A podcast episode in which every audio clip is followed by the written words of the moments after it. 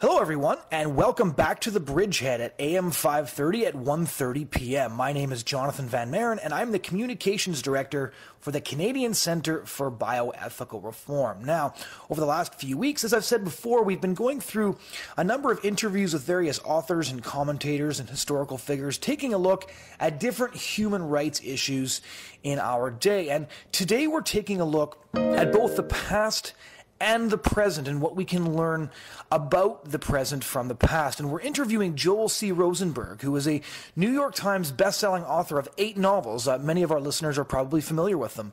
Uh, the Last Jihad, The Last Days, The Ezekiel Option, The Copper Scroll, Dead Heat, and The Twelfth Imam. I remember actually listening to quite a few of these on CD as I was doing a road trip across the U.S. with my brother several years ago and being uh, very impressed with his writing style and his writing ability. And one of the books that I have to say that was my favorite, though, was his nonfiction book called Inside the Revival, which goes into a lot of uh, hidden Christian communities across the Middle East. So I contacted uh, Joel's producer to ask if, if we could really get into a discussion about the persecution of Christians across the Middle East and what Christians here in North America should know about them. Uh, now, just to give you a bit of background, in addition to being a New York Times bestselling author, uh, Joel has worked with a number of U.S. and Israeli leaders, including Steve Forbes, Rush Limbaugh, Natan Sharansky, and Benjamin Netanyahu.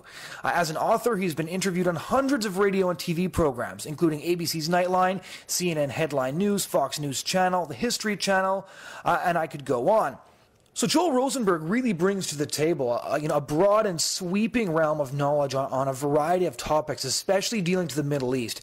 And we were very privileged to have him with us today to talk about his newest book. Here's our interview with Joel C. Rosenberg out of Jerusalem, Israel. The first question I'd like to ask you plays directly into uh, what your newest uh, book is all about, Auschwitz Escape, which I, was going through uh, as your producer sent it to me. So, uh, first, uh, tell us a bit about your newest book and, and the message that you were really trying to send uh, by writing it. Sure. Well, it's great to be with you, Jonathon. Um, speaking to you, of course, from Israel right now, where the issue of the Holocaust obviously is, is hugely important. The state of Israel being born really out of the ashes of the Holocaust one of the things that's so interesting to me is uh, how the story of the Holocaust, of course, is a story of a great evil rising and the Western powers not recognizing it fast enough, not recognizing Hitler, who he was, what he was really trying to do, and by not dealing with him and his Nazi movement and, and military power early, we all ended up having to fight him later and at a much higher cost. Mm-hmm. Now, in the novel, The Auschwitz Escape, wow, it's a novel. It's fiction, but it's inspired by several true stories. And one of those sets of stories is that 70 years ago this spring, actually 70 years ago next month in April, these four men actually did escape from the Nazi death camp in southern Poland. Now, I happened to visit uh, Auschwitz several years ago, and I took a tour we had a VIP scholar, a guide, taking us through, me and a group of pastors and their wives.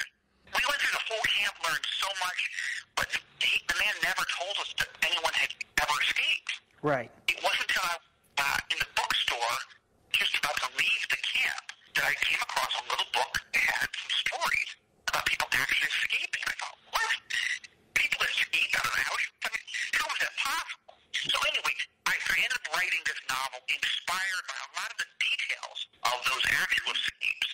And you think, just think about men who not only risked their lives to get out, but they got out to warn the world what was really happening and to warn the Jewish communities these are not just slave labor camps. These are not just concentration camps. These are extermination camps. Don't get on the trains. Mm-hmm. So there's something really heroic, I think, about what these men did. And I wanted to write a story that was inspired by them. But the reason it's fiction not fact is that I didn't want to put, uh, you know, I, trying to take their story and compress it in a way that emotionally engages people required me to, to uh, really compress the story. And I didn't want to put words in their mouths or thoughts in their heads, you know, that, that they hadn't actually said or thought. So that's why I ended up deciding to do it as a novel. Right, and of course, the uh, the idea of, of people risking their lives and dying for truth is, is a very compelling one. And we also have in your book a story that isn't very well known. I only recently became aware of it when one of my colleagues